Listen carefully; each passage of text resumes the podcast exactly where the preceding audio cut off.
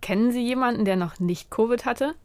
Diese Frage wird immer wieder in den sozialen Medien gestellt. Und obwohl man nach all den schon dagewesenen Wellen fast meinen würde, es müsste jeden schon getroffen haben, gibt es doch noch erstaunlich viele, die sich immer noch nicht infiziert haben. Glück? Vorsicht? Oder gibt es noch andere Faktoren, die manche schützen und andere nicht?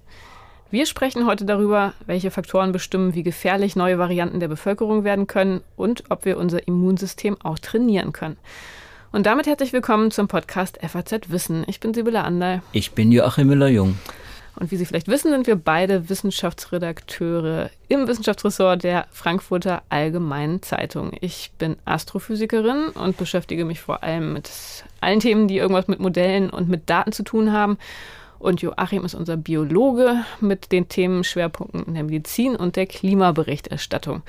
Und heute, lieber Joachim, haben wir ein Thema mitgebracht, das ähm, wahrscheinlich zu deinen Lieblingsthemen gehört, oder? So auf der Grundlage von dem, was wir hier bisher im Podcast gehört haben. Es geht um das Virus, es geht um unsere Reaktion darauf und es geht um sehr komplizierte biologische Prozesse und Grundlagen, die bestimmen, wie wir und das Virus miteinander harmonieren oder eben auch nicht mal aus der Astrophysiker-Perspektive zusammengefasst. Ähm, ja, ich muss sagen, die Papers, die du heute mitgebracht hast, das sind drei und ein Blogartikel, die haben schon eine sehr hohe biologische Komplexität, sind nicht einfach zu lesen.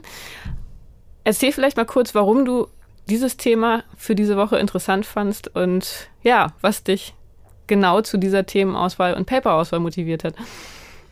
Ja, Sibylle, du hast natürlich völlig recht. Das sind äh, Themen, die sich um den Komplex äh, Immunität äh, drehen, dass ich, die ich deswegen ausgewählt habe, weil sie genau das Thema berühren, das jetzt alle beschäftigt. Du hast ja in der Einleitung schon gesagt, äh, wer kann sich infizieren, wie sind die Verläufe und vor allem auch, warum werden die einen krank und die anderen nicht. Und wenn du das jetzt auf Populationsebene ausdehnst, warum gehen die Kurven, die Inzidenz und die äh, Hospitalisierungsraten in einigen Ländern hoch, Japan, Australien, Neuseeland und in anderen stagnieren sie, in anderen gehen sie gar nicht hoch. Und äh, wenn man dann sucht in den Daten, dann stellt man fest, naja, das, das korreliert quasi gar nicht mit der Impfquote zum Beispiel, also oder mit der Boosterquote.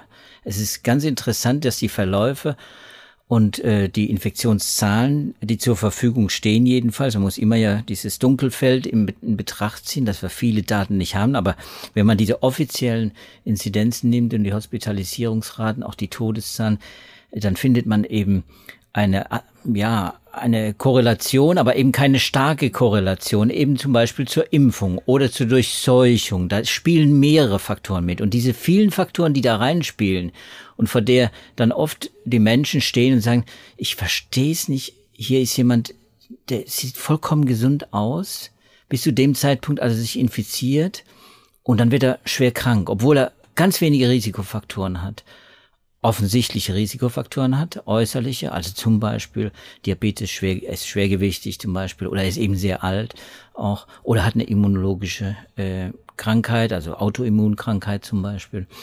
Und dann fragt man sich, wenn das nicht vorhanden ist, wie kommt es, wie kann es passieren? Und wenn das dann in großer Zahl passiert, dann muss man sich fragen, natürlich auch auf Populationsebene, warum kommt es? Gibt es da Risikofaktoren, von denen wir nichts wissen, die dafür sorgen, dass manche Population oder Einzelmenschen, also Individuen oder vielleicht äh, ganze Regionen so eine Art Superimmunität ausbilden und andere eben das genaue Gegenteil, dass da nämlich dann die Zahlen so zack hochspießen. Genau, das sind ja im Grunde erstmal zwei verschiedene Fragestellungen. Ne? Also erstmal die Frage, wie reagiert eine gesamte Bevölkerung auf meinetwegen eine neue Variante oder ja, wie wird eine Welle verarbeitet? Wie viele Todesfälle und Hospitalisierungen bringt sie mit sich? Und das äh, hängt dann natürlich, würde man naiv denken, von der Impfquote ab. Und du hast ja als zweiten Faktor auch schon gesagt, äh, wie vorherige Wellen verlaufen sind. Ähm, das zu interpretieren ist ja schon schwierig genug, wie wir wissen. Also wenn wir uns die Verläufe die Zahlenverläufe, die Verläufe der Todeszahlen in verschiedenen Ländern angucken, das zu interpretieren, das ist ja tatsächlich nicht immer einfach. Und dann gibt es aber natürlich noch das zweite Problem, das uns vielleicht individuell fast noch mehr interessiert, die Frage, wie ist es denn bei den Individuen? Auch da korreliert es ja gar nicht unbedingt immer mit dem Impfstatus, ähm, so wie man sich das naiv vorstellen würde, dass man sagen könnte, ich bin, was weiß ich, dreimal geimpft und hatte es jetzt irgendwie schon einmal und jetzt kann ich sicher sein, dass ich es nicht mehr bekomme. So einfach ist es ja eben nicht. Eben. Beides hängt natürlich miteinander zusammen ähm, und beide Ebenen wollen wir uns heute angucken. Ich finde ja diese individuelle Frage tatsächlich ganz interessant, weil man das ja auch immer wieder hört. Also das, deshalb hatte ich das ja auch in der Einleitung erwähnt. Ähm, es gibt ja immer noch erstaunlich viele Menschen, die sich noch nicht angesteckt haben und wo sich dann so ein bisschen die Frage stellt, haben die vielleicht irgendeine spezielle individuelle Immunität, irgendeinen Schutz, unabhängig davon, äh, ob sie geimpft sind oder schon vorher hatten? Gibt es sowas? Ja, das gibt es in der Tat und da würde ich aber gerne noch ein bisschen drauf warten, okay, dich noch ein bisschen auf die Folter spannen. Äh, nur so als Vorankündigung, natürlich gibt es sowas, solche Faktoren, die man leider oft auch nicht selber kennt, wo man einfach überrascht wird, die dafür sorgen, dass der eine eben besser geschützt ist als der andere. Das weiß man. Also es gibt Menschen, und das kennen viele inzwischen aus dem eigenen Bekanntenkreis, die haben ein oder zwei Booster sogar. Und die einen, wenn gar nicht krank, die merken es quasi gar nicht. Manche haben milde Symptome, BA5, diese neue äh, Omikron-Variante, die es äh, bei uns ja umgeht, äh, die ist ja auch nicht milde, sondern im Gegenteil, die ist, die ist deutlich virulenter und ist auch deutlich infektiöser als äh, BA1 und BA2-Subvarianten. Und bei dem anderen ist es dann so, mit der gleichen Anzahl an Impfungen, vielleicht sogar noch die gleichen Impfstoffe in der gleichen Reihenfolge, hat es eine völlig andere Wirkung, dass nämlich dann jemand schwer krank wird. Und das ist natürlich etwas, was die Wissenschaft schon wissen will, woran, hm. woran äh, liegt das. Wichtig ist äh, vielleicht das vorab äh, schon mal gesagt, ein oder zwei Booster das ist eine große Diskussion, die derzeit geführt wird. Die kann man auch nicht abschließend beantworten. Die wird in der Wissenschaft auch noch diskutiert. Aber sie ist jetzt natürlich im Mitblick auf, auf den Herbst ganz wichtig. Und eins kann man definitiv sagen. Boostern ist erstens wichtig. Auf den Booster kommt es an. Der erste Booster ist die voll, macht die Impfung erst vollständig.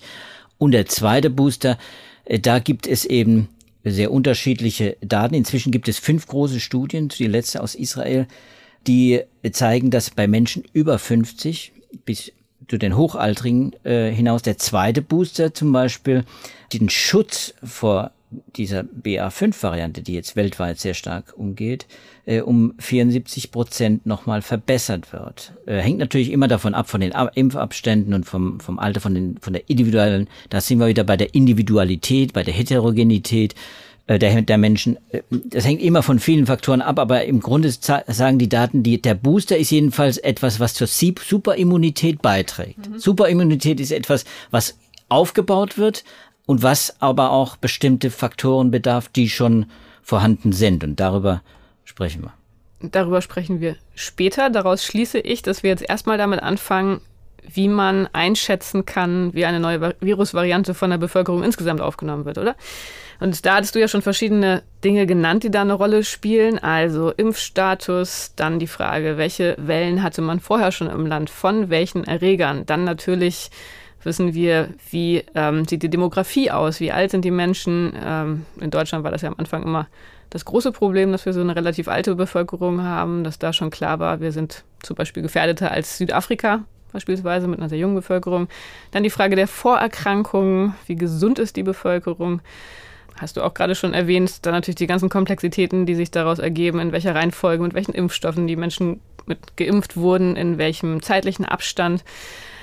Ganz, ganz viele Faktoren also, die eine Rolle spielen und die potenziell erklären, warum verschiedene Länder ganz verschieden auf neue Varianten reagieren. Dass das so ist, das sieht man sehr schön im Blogbeitrag, den du mir geschickt hast. Vielleicht fangen wir damit, mal an. Der ist geschrieben von Eric Topol. Immunity Walls heißt er, am 1. August veröffentlicht. Und der behandelt eben genau die Frage, warum verschiedene Länder so unterschiedlich auf die Variante BA5 reagiert haben. Du hast schon gesagt, eine sehr ansteckende Variante, eine potenziell sehr gefährliche Variante. Und trotzdem sieht man, dass manche Länder eine sehr hohe ähm, Todesrate haben, sehr viel Hospitalisierung, insbesondere so Länder wie Australien oder Neuseeland, während andere Länder, wie zum Beispiel Südafrika oder die Vereinigten Staaten, das relativ locker weggesteckt haben. Und da versucht Erik Topol genau Erklärungen zu finden und mal nachzuforschen, woran das liegen könnte. Und das ist tatsächlich ganz interessant. Ich habe mal nachgeguckt, bei uns in Deutschland ähm, ist BA5 so Ende April angekommen. Der Anteil immer weiter gestiegen und jetzt sind wir bei 89 Prozent BA5. Das heißt, das ist ganz klar die bei weitem dominierende Variante, nachdem wir vorher eine relativ starke BA2-Welle hatten, die die BA1-Welle abgelöst hatte. Also so sah es in Deutschland aus von den Zahlen her, ich meine, wir haben ja momentan einfach eine sehr hohe Dunkelziffer immer noch. Kennt ja auch jeder, man testet nicht mehr. Auch viele, die denken, dass sie es haben, testen gar nicht mehr unbedingt. Also insofern ist es ein bisschen schwierig, was die Zahlen angeht. Aber grundsätzlich steigen die Hospitalisierungen schwach. Wir sind irgendwie auf so einem Plateau angekommen, aber wenn man eine Tendenz ableiten wollte, dann würde man sagen, es wird jetzt eher wieder ein bisschen schlechter in, in Hinsicht auf die schweren Erkrankungen. Ja, das ist in der Tat so noch, ne, noch mal in Klammern vielleicht Erik Topol, der Immunologe vom Scripps Institute. Ich bin ein großer Fan von ihm, muss ich sagen. Er ist derjenige, den Herrn Lauterbach, unser Bundesgesundheitsminister, dann immer wieder gerne zitiert. Er ist ein, äh, folgt ihm natürlich auf Twitter. Also er ist ein Forscher, der, der sehr aktiv ist, aber eben nicht nur äh, quasi als Verkünder und als Vermittler von, von wissenschaftlichen Informationen, sondern eben auch als Autor von eben zum Beispiel solchen Blogs und ein großer Aufklärer. Und er hat einen sehr guten Überblick über diese ganze Entwicklung. Und äh, dieser Beitrag, den, den kann man wirklich empfehlen. Immunity Walls. Jetzt äh, zu der Frage eben, wie diese Heterogenität äh, da zustande kommt, warum wir jetzt auf einem Plateau sind und wir ja vor Warnungen gehört haben, auch von Herrn Lauterbach, auch von anderen.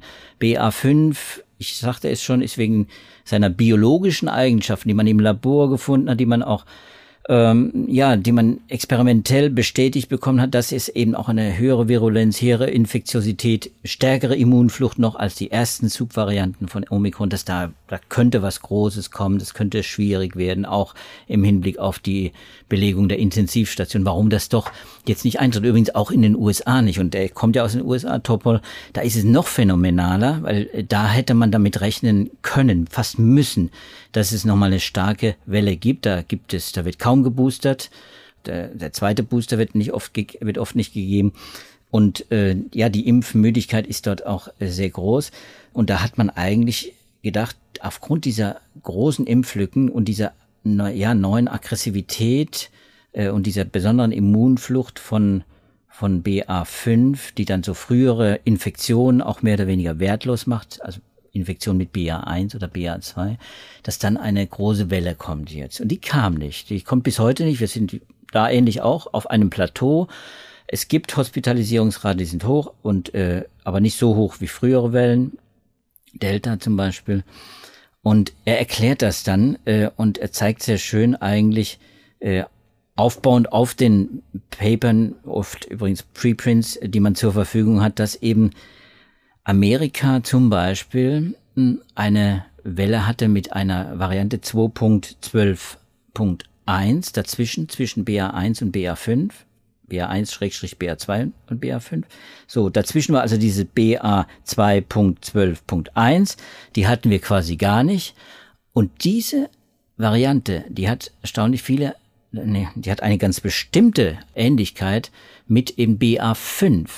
Und offenbar die starke Durchseuchung mit dieser BA2.12.1 hatte eben dafür gesorgt, dass es quasi eine ja, jetzt kommen wir bei einem wichtigen Wort, das wir hier auch immer wieder verwendet haben, eine Kreuzimmunität, eine Vorimmunität, äh, Grundimmunität, wie man es jetzt auch nennen will, hatte äh, so eine Art Vorbereitung des Immunsystems auf diese neue BA5-Welle und dadurch schlägt BA5 jetzt nicht so stark zu in der Breite.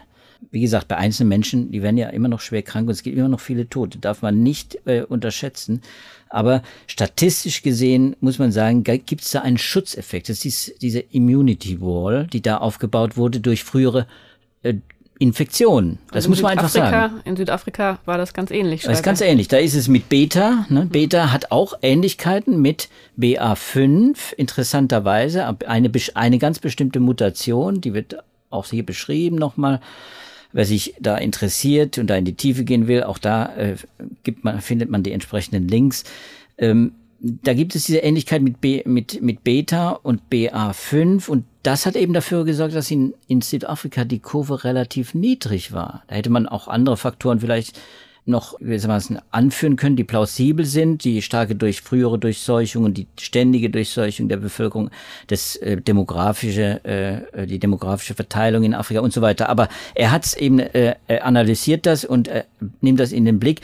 Das sind jetzt keine dieser Blog ist ja kein Peer-Review-Artikel, das muss man einfach hier nochmal sagen. Es ist kein Paper, mit dem wir uns hier beschäftigt haben, sondern mit einem Blog, da steckt auch Spekulation drin. Aber es ist eine interessante Spekulation und er führt das dann aus. Und wir werden das jetzt auch gleich nochmal ausführen, weil es nämlich wichtig ist, diese Kreuzimmunität, von der wir hier immer wieder gesprochen haben, die dafür sorgt, dass bestimmte Immunzellen irgendwann mal angeregt werden, gegen bestimmte Antigene, gegen bestimmte Erreger äh, Proteine quasi vorzugehen, dass die im Blut quasi das Immunsystem verändern, so dass wir Gedächtniszellen behalten, T-Zellen und B-Zellen vor allem, die dann, wenn es brisant wird, wie jetzt bei der BA5-Welle, dann eben auch äh, die Auswirkungen dämpfen und dann auch schwere Verläufe zum Beispiel verhindern. Ja, ich fand es interessant als Fazit einfach zu sagen, dass diese Faktoren dazu führen, dass man gar nicht sagen kann, ob eine Variante gefährlich ist oder mild verläuft. Das hängt halt wirklich ganz davon ab, wie die Bevölkerung aufgestellt ist, immunologisch, welche Varianten es da vorher gab. Und ähm, fand ich, also ist jetzt nicht übermäßig überraschend, aber das nochmal festzustellen, das schreibt er ja auch selber. Er äh, hatte das, hatte sich zu BA5 offenbar auch so geäußert, dass das die gefährlichste Variante bisher ist genau, wie du gesagt hast, und dann natürlich die Überraschung war, warum hat die jetzt gar nicht so schlimme Folgen in den USA, dass man dann wirklich sagt, das bedeutet nicht notwendig, dass man sich in Hinsicht auf das Virus getäuscht hat, sondern dass man vielleicht einfach bestimmte Faktoren in der Bevölkerung nicht im Blick hat. Und das ist die Immunität und darum geht's eigentlich. Diese milde und oder harmlos und äh, gefährlich. Und das sind Kategorien, die kann man jetzt eigentlich auch gar nicht mehr äh, einführen aufgrund dieser Immunity Wall, die es auch schon in, in allen Bevölkerungskreisen, in allen Staaten, in allen Ländern ist äh, SARS ja unterwegs und in seinen verschiedenen Varianten. Und diese Grundimmunität, die ist unterschiedlich ausgeprägt natürlich. Ne? Und äh, deswegen gibt es da Unterschiede. Also Japan zum Beispiel hat einen wahnsinnigen Peak mit sowohl mit Infektionsfällen wie mit mit Hospitalisierung und Todesfällen im Moment mit BA5. Australien, Neuseeland genauso. Übrigens, das sind die Interess interessant ist, dass das sind die Länder mit ihrer Zero-Covid-Strategie, die natürlich versucht haben, das Virus zu dämpfen. Das war klar, dass die dann, wenn denn wirklich nochmal eine aggressivere Variante kommt, dann ein größeres Problem haben unter Umständen, weil, weil der Schutz äh, dann vermindert ist, wenn, wenn dieses, wenn diese neue Variante so eine starke Immunflucht hat, wie jetzt BA5. Und die, die, die Impfung gewissermaßen als Schutz, die man einführen könnte, diese angepasste Immunität durch einen angepassten Impfstoff auf sich warten lässt. Und da warten wir ja auch drauf. Deswegen haben die jetzt ein, ein massives Problem. Massiv im Sinne von ja einen großen Peak, wie, ihn, wie sie ihn noch nie hatten vorher. Also das historisch in diesen drei Ländern zum Beispiel, in anderen auch. Auch in Ländern übrigens äh, wie, wie Portugal oder Dänemark, wo die durch Impfungen, also die Impfraten relativ hoch sind, äh, aber eben auch mit der alten Variante und, wo man jetzt dann auch äh, sehen muss, ja, wie wirkt sich das denn auf die die, die Vorimmunität oder Grundimmunität, die man erworben hat in den ersten in der ersten Zeit der Pandemie jetzt aus auf den Schutz vor BA5. Die Daten kommen erst noch, aber aus den, äh, aus den offiziellen Statistiken kann man erkennen, dass auch die ein Problem haben, offenbar, mit den neuen Varianten. Und, und das ist jetzt kein Plädoyer und das, das kommt auch, glaube ich, aus diesem Topol-Beitrag heraus und sollte auch hier herauskommen. Kein, das ist kein Plädoyer, möglichst sich mit jeder Variante zu infizieren, denn, denn darauf weist Topol ja auch zurecht hin, wie, er ja auch immer wieder, das ist natürlich ein hoher Preis, wenn man äh, die Durchseuchung propagieren würde, dann hätte man die Immunität sehr gut trainiert äh, unter Umständen, wenn man es überlebt und wenn man äh, Long-Covid bereit ist, in Kauf zu nehmen. Long-Covid ist eben auch ein Faktor, der nicht unterschätzt werden darf. Genau, das betont er tatsächlich auch. Und ja, auch da kennen wir ja mittlerweile genügend Fälle. Ich glaube, jeder hat Menschen im Umfeld, die unter Long-Covid leiden oder die zumindest ihre Infektion sehr, sehr lange mit sich herumgetragen haben und deren Nachwirkungen. Und insofern, ähm, genau wie du sagst. Also ich glaube, er schreibt konkret, natürlich ist es besser, wenn man das Virus im Ganzen, oder es ist immunologisch wirksamer, wenn man mit dem Virus im Ganzen konfrontiert ist und nicht nur mit dem Spike-Protein. Aber genau wie du sagst, es ist ein hoher Preis, den man dafür zahlt. Du hattest es jetzt schon ein paar Mal angesprochen, T-Zellen, die schon existieren, die uns schützen können. Da gehen wir jetzt in die biologischen Details, die ich äh, schwer zu verstehen finde. Mittlerweile habe ich und ich glaube unsere Leser auch, wir haben uns jetzt ja schon mal so ein, ein Grundwerkzeugkasten äh, des immunologischen Verständnisses hier im Podcast angeeignet, aber erklär doch nochmal mit dieser Kreuzimmunität und den T-Zellen, wie funktioniert das? Man kann es an zwei Papern äh, vielleicht beispielhaft erklären, die ich dann natürlich verlinke in den Show Notes ein Paper aus Science Immunology äh, und ein Paper aus der Cell, äh, die jetzt gerade auch erschienen sind von zwei sehr guten Gruppen. Die eine, die sich mal gefragt hat, ja, wie viel, wie ist das denn mit den T-Zellen in Erwachsenen, die noch keine Verbindung, eben noch keine Be Verbindung zu, zu SARS-CoV-2, also zu dem Pandemievirus hatten. Wie ist diese T-Zell Grundimmunität, die dann dafür sorgt, dass man geschützt ist vor dem Virus. Wie ist die aufgebaut? Gibt es die wirklich? Äh, und die, die haben sich eben, die kann man natürlich nur dann äh, finden, wenn man sicherstellt, dass man eben vor der Pandemie untersucht. Die haben Blut äh, untersucht von Menschen vor der Pandemie, von Erwachsenen. Und äh, die haben T-Zellen gefunden, die in der Tat, äh, also jetzt spreche ich über das Paper äh, aus der Perelman School äh, of Medicine in Pennsylvania, die aus Science Immunology, äh, die äh, eben gefunden haben, einen ganz bestimmten Klon von 117 CD4 Plus T-Zellen. Das können wir jetzt ausklammern. Das CD4 Plus muss man auch gar nicht erklären. Es gibt verschiedene T-Zellen. Das ist eine ganz bestimmte T-Zelle eben, die sehr wichtig ist als Gedächtniszelle. Und Klon heißt?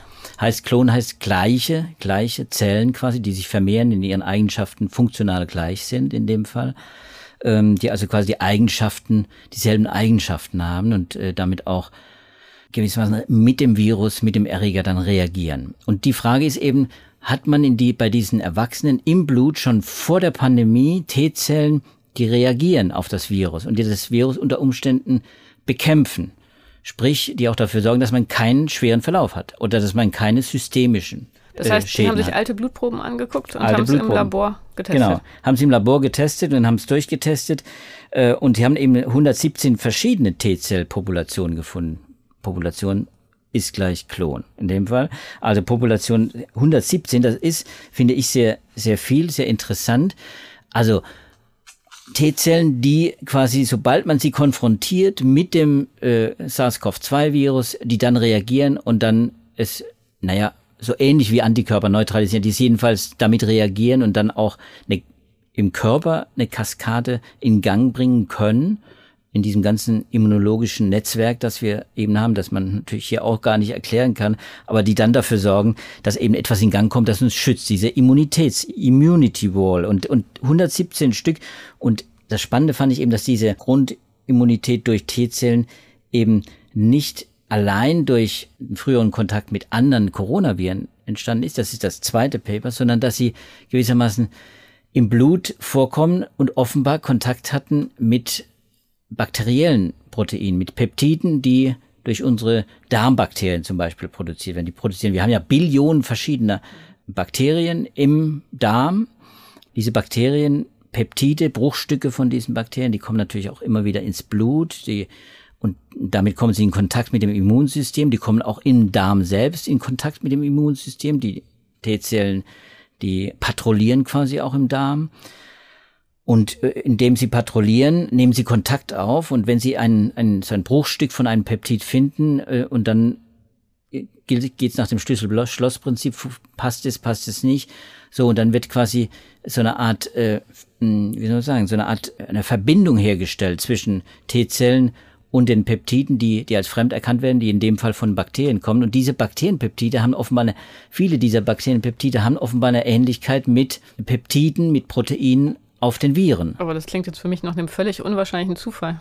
Das ist ein Zufall, aber wenn du vorstellst, dass es Billionen verschiedener Bakterien sind und natürlich die Kombinationsmöglichkeiten so groß nicht sind, also das Leben besteht zwar aus vielen Millionen unterschiedlichen äh, äh, Organismen und jedes Organismus hat viele, viele Millionen Peptide, sprich Proteine, aus, aus denen es aufgebaut ist, aber die Kombination ist nicht beliebig. Wir haben äh, eine Meldung diese Woche, du erinnerst dich, ich habe sie geschrieben über, über die äh, Proteinfaltungs-KI-Software äh, AlphaFold, die fast alle, die, die Proteine fast aller Lebewesen inzwischen äh, rekonstruiert hat. Das waren 200 Millionen. Also das heißt, wir sind da an der Grenze quasi bei der Vielfalt der Proteine. Das heißt ja auch die Viren fallen da rein. Es gibt nicht unendlich viel und da gibt es Ähnlichkeiten in den Proteinen. Viele Proteine sind ähnlich.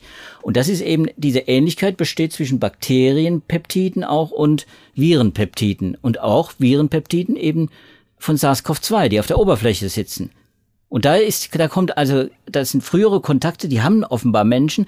Ob sie eben alle haben, das kannst du nicht sagen. Ob du sie hast oder ich, sie haben diese, diese Kreuzimmunität, die dadurch entsteht, die, die, die kennen wir nicht. Aber gab es in dem Paper Anhaltspunkte, wie viele Menschen diese T-Zellen haben? Gab es nicht. Und das kann man natürlich aus den Daten, die man hier hat, weil es Einzelmenschen sind. Das sind ganz wenige Dutzend Menschen, die man hier untersucht hat. Äh, das kann man natürlich nicht sagen, aber es ist eine interessante Spur, die zeigt, warum manche Menschen eben eine bessere Grundimmunität haben als andere. Das ist in der Tat überraschend. Das ist auch was Neues oder hatte man das auch schon? Nein, es, es ist, es ist deswegen nichts Neues, weil man natürlich, und das ist das zweite Paper von dem Alessandro Sette, das ist ein, ein quasi ein Kollege von, von Eric Topol aus La Jolla vom Institute of Immunology.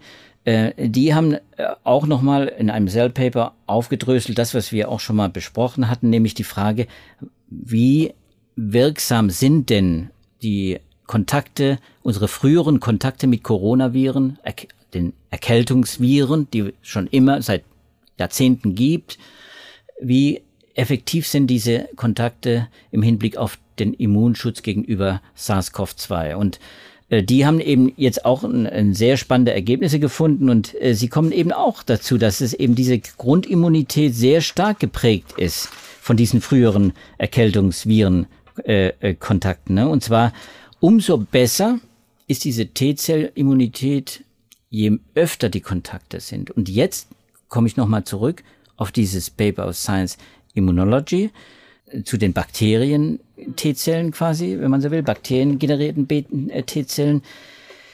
Die kommen zu dem Schluss, zu der, wie soll ich sagen, äh, zu der Empfehlung, ja, wenn das so ist, dass eben auch diese, diese Kontakte, diese frühen Kontakte mit völlig unverwandten Mikroorganismen eine Rolle spielen, weil da nämlich bestimmte Peptide Ähnlichkeiten mit, mit Virenpeptiden haben, dann ist es auch sinnvoll, das, das Immunsystem möglichst früh zu trainieren.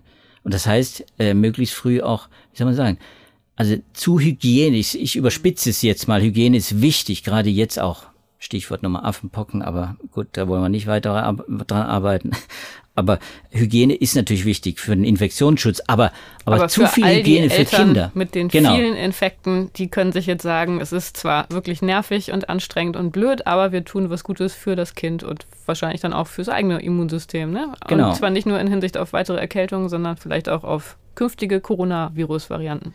Und zwar über, auf Jahre hinaus offensichtlich. Das ist auch ein Punkt, äh, dass eben Sette auch gefunden hat, dass diese, dass diese T-Zellen eben über viele Jahre hin stabil sind äh, und stabil im Blut vorkommen. Das heißt, dieser Grundimmunität, dieser Schutz, der da ist, den man aufbaut, der ist nicht 100 Prozent. Diese Zellen sorgen nicht dafür, dass quasi jetzt alles eliminiert wird, was da an Viren reinkommt. Dazu braucht es eine starke akute Immunantwort, eine schnelle Immunantwort, äh, die noch dazu kommt. Aber so eine Grundimmunität, um zum Beispiel äh, Organe lebenswichtige Organe zu schützen, um eine Ausbreitung in, in, in lebenswichtigen Organen auch zu verhindern, die ist durch so ein Immunitätstraining natürlich wichtig. Und es sind ja auch nicht die ersten Paper, die in diese Richtung weisen. Das weiß man natürlich schon länger. Das haben Nur wir auch ganz am Anfang schon vermutet, ne? mit der Kreuzimmunität. Das war ja schon ganz am Anfang der Pandemie. Es gab viele, viele Paper auch aus Berlin. Da gab es Paper hier aus, aus verschiedenen anderen Instituten in Deutschland, Helmholtz-Zentren.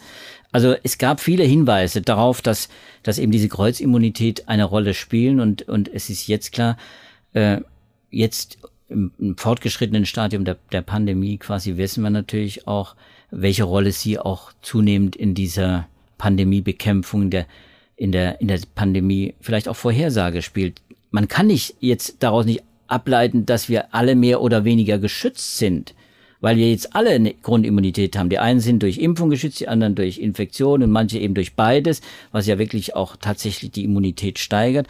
Nein, das kann man nicht, weil, weil immer noch die Frage der Variante dann immer noch im Raum ist. Es kann eine Variante kommen, die das alles aushebelt und äh, es die Kreu mit der Kreuzimmunität dann uns wieder quasi zurückwirft mhm. äh, zum Anfang der Pandemie. Das, was wir jetzt gerade besprochen haben mit der Kreuzimmunität und den schon existierenden T-Zellen, das ist ja was, was auf die individuelle Geschichte zurückzuführen ist. Also inwiefern man schon Kontakt hatte mit Viren und mit Bakterien. Man könnte sich dann ja noch vorstellen, dass es vielleicht auch genetische Gründe gibt, warum manche Leute geschützt sind oder ja, Blutgruppe wurde ja auch mal diskutiert. Also solche Eigenschaften, die vielleicht manch, manche Menschen ähm, ja, vor schweren Verläufen schützen, vielleicht sogar auch vor Ansteckung. Ist man da jetzt weitergekommen? Ja, genau. Das ist, das, das ist die zweite Säule. Das eine ist die, die Training, das erworbene äh, Immunitätswissen oder die, die erworbene Immunität, die man trainieren kann. Und das andere ist eben diese Ausgangsfaktoren, die eben dazukommen, die bei vielen Menschen dafür sorgen, dass sie eben bestimmte Risikofaktoren in sich tragen. Das ist dieses Programmierte, dieses Vorbestimmte, das wir nicht kennen. Weil Risiko, wir auch, aber auch Schutz, ne? Und eben auch Schutz, genau. In dem, genau in die eine Richtung wie in die andere. Es gibt ein Paper, und das werde ich jetzt dann auch natürlich verlinken, ein neues Paper aus Nature, ist ein Update äh, über die genetische Architektur, so wie da geschrieben, über die genetische Architektur von Covid-19-Erkrankungen.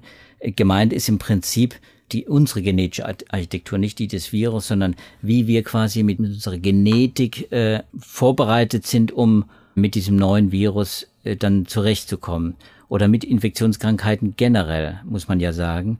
Es gibt eben Menschen, die haben bestimmte Veranlagungen, Dispositionen, äh, die sind dann genetisch auch äh, festgelegt. Die kennen die meisten auch gar nicht. Oder sie kennen sie durch die eigene Geschichte, weil sie wissen, sie sind oft durch, oft durch Infektionen geplagt, haben oft auch schwere Verläufe, vielleicht bei Grippe oder so.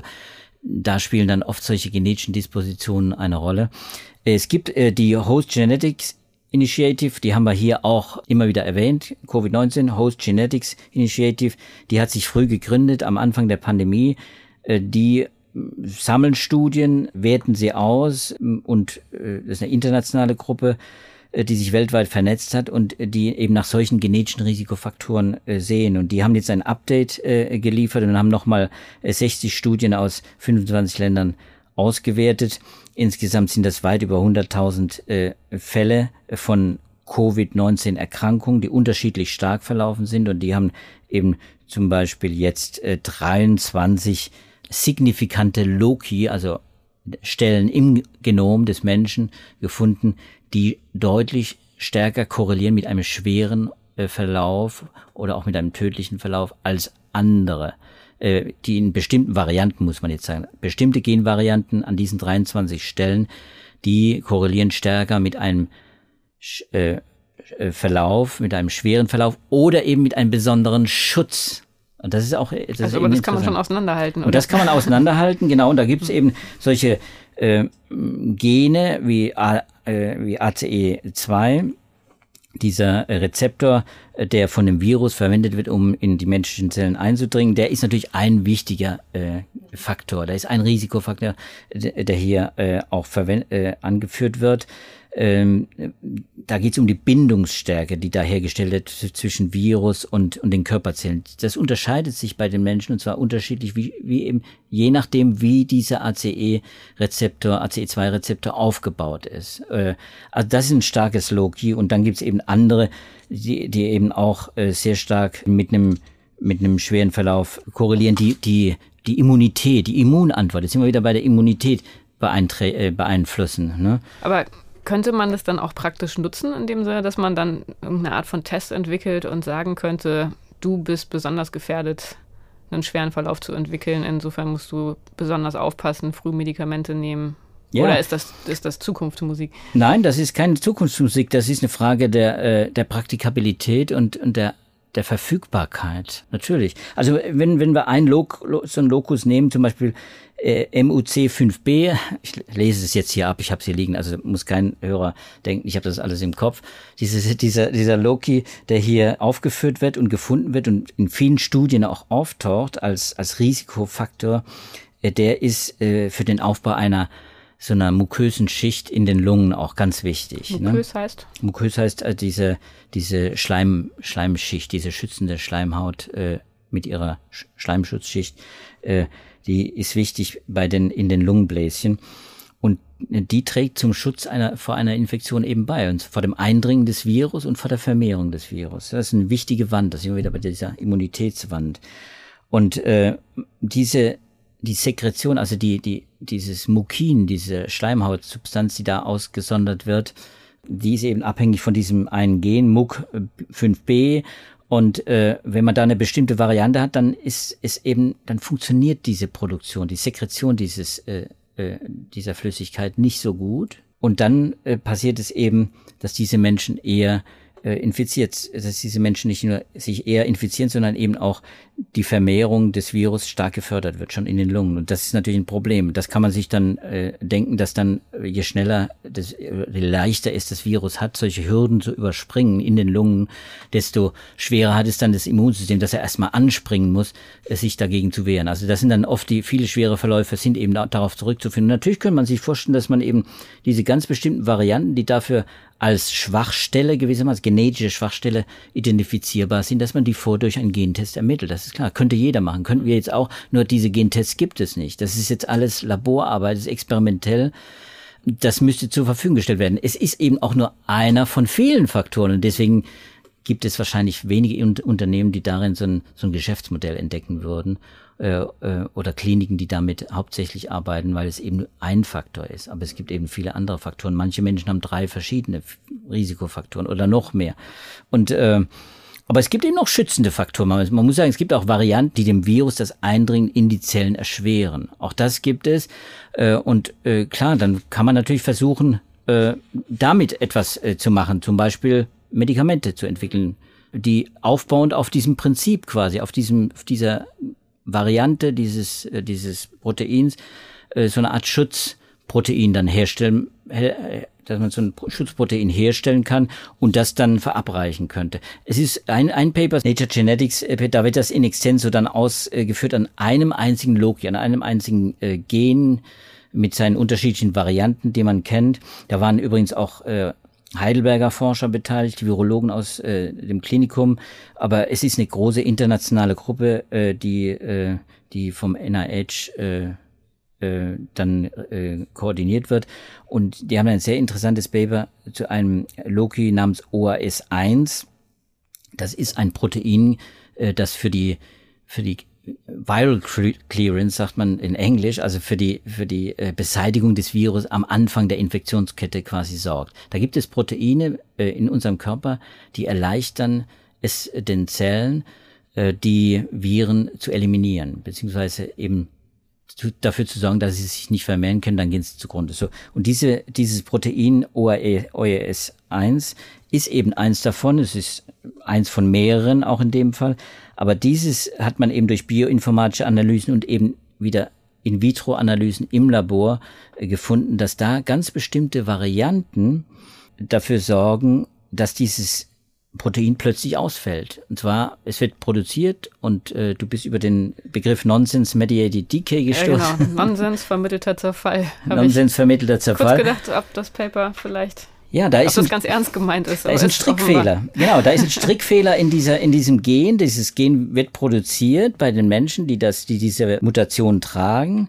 Und die sorgt dafür, dass wenn diese Mutation, äh, wenn dieses Protein dann gebaut werden soll, äh, in der Zelle, äh, werden sie bis zu einem bestimmten Punkt, nämlich bis zu dieser Mutation hin quasi aufgebaut. Das ist dann wie so, man, man strickt an einem, an einem, äh, an einem bestimmten, an einem Topflappen und man kommt bis zu einer bestimmten Stelle und plötzlich bricht es ab, weil, weil einfach der Faden plötzlich eine Schwachstelle hat. Und zwar eine, so eine Schwachstelle, so eine Dünnstelle hat, dass er bricht.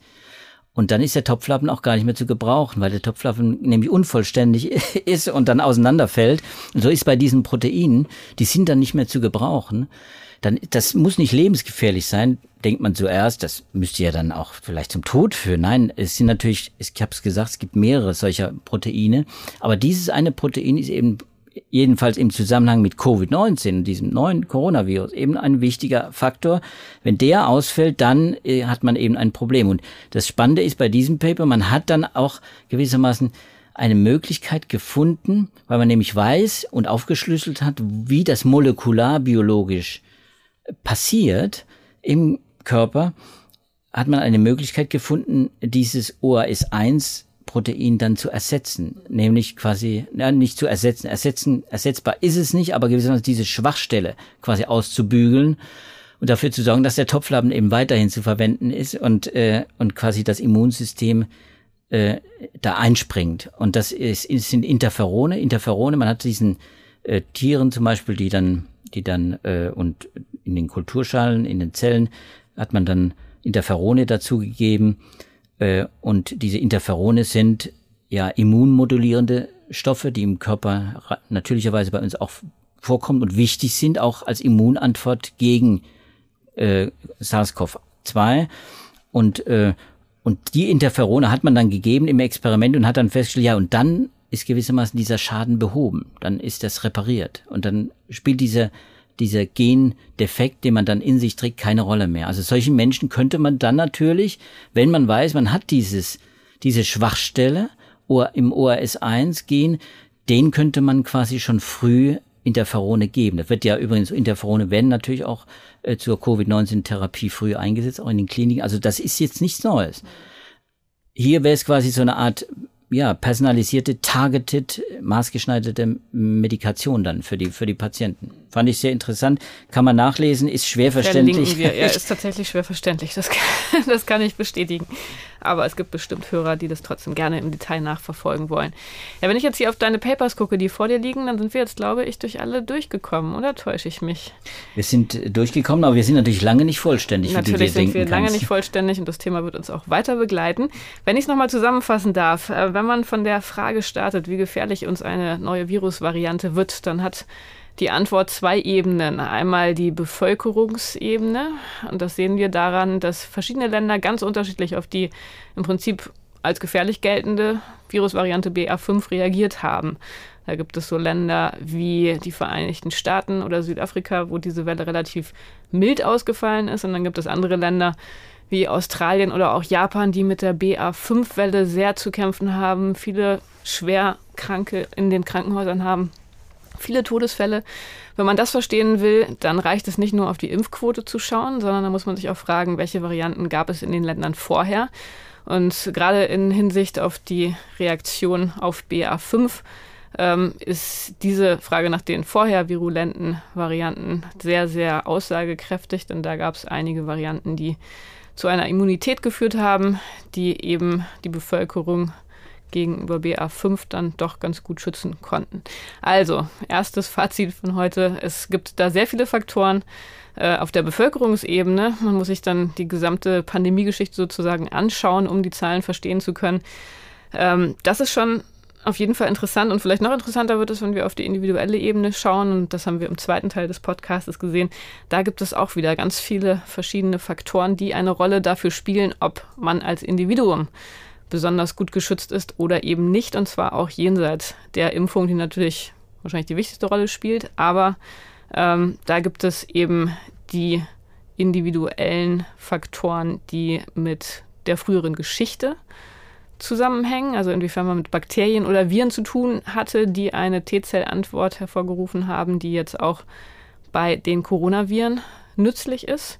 Und auf der anderen Seite gibt es genetische Veranlagungen, die einen entweder besonders äh, schützen oder die ein besonderes Risiko darstellen, wenn man in Kontakt mit dem Virus kommt. Habe ich das gut zusammengefasst, Joachim? Du hast nicht nur zusammengefasst, du hast einen Optimismus verbreitet, äh, ja. den ich mir gerne zu eigen mache und, und mich da anschließe. Und ich glaube, es ist auch ein, vielleicht auch ein ja, ein optimistischer, ein leicht vorsichtig optimistischer Ausblick, vielleicht sogar in den Herbst. Aus meiner Sicht jedenfalls, wenn ich diese immunologischen Paper lese, hab, bekomme ich zunehmend den Eindruck, dass wir bei dieser Kreuz- und Grundimmunität, die eben eine wichtige Rolle spielt, vielleicht auch äh, bei den Fachleuten, das lange Zeit unterschätzt worden ist und das eben dann wirklich zum Ende der, der Pandemie auch vielleicht früher beitragen wird, könnte, als es äh, Herr Lauterbach zum Beispiel hin und wieder kommuniziert oder andere. Man ist ja, ist ja, äh, muss ja äh, vorsichtig äh, sein und er muss, äh, er muss auch Vorsicht propagieren äh, ist auch ganz wichtig und wir tun es ja auch immer wieder. Die Impfung ist eben nicht wertlos, sondern die schützt eben äh, und eine im zweiten Booster habe ich am Anfang gesagt, das ist für mir nochmal wichtig. Ein zweiter Booster kann vielen Menschen eben auch wirklich das Leben retten. Das muss man einfach so sagen. Ohne das Risiko, Long-Covid zu bekommen oder dann doch noch einen schweren Verlauf zu entwickeln. Ja, der äh, optimistische Ton in meiner Stimme hat auch damit zu tun, dass heute mein vorletzter Arbeitstag ist. Wir stehen vor einer Sommerpause. Das heißt, äh, in den kommenden Wochen wird es keinen Wissenschaftspodcast geben. Ähm, leider. Aber danach werden wir dann mit neuen Themen, neuer Energie und äh, vielleicht dann auch wieder jenseits von Covid mit ganz anderen Themenfeldern hier im Podcast zu hören sein. Wir freuen uns sehr, wenn Sie dann auch wieder mit dabei sind. Sie können uns abonnieren, um äh, das Ende der Sommerpause nicht zu verpassen. Wenn Sie das tun, dann freuen wir uns sehr. Und zwar können Sie das bei allen gängigen Podcatchern. Nicht vergessen möchte ich außerdem den Hinweis, dass wir uns immer sehr über Post von Ihnen freuen. Also wenn Sie Anregungen haben, Nachfragen, Themenideen, dann schreiben Sie uns gerne eine E-Mail mit dem Stichwort Podcast Wissenschaft an die Adresse wissenschaft.faz.de. Haben wir jetzt schon länger nicht mehr aufgegriffen, äh, aber das ist auf jeden Fall ein Vorhaben für den Herbst und für die Zeit nach der Sommerpause, dass wir da auch sehr, sehr gerne wieder Themenwünsche von Ihnen berücksichtigen. Gut, ich glaube, sonst habe ich nichts vergessen. Ich wünsche Ihnen einen schönen Sommer, hoffentlich nicht zu heiß, hoffentlich ohne Infektion jeder Art. Und dann freuen wir uns, wie gesagt, hoffentlich bald wieder für Sie den nächsten Podcast machen zu können. Bis dann, alles Gute und tschüss. Tschüss zusammen.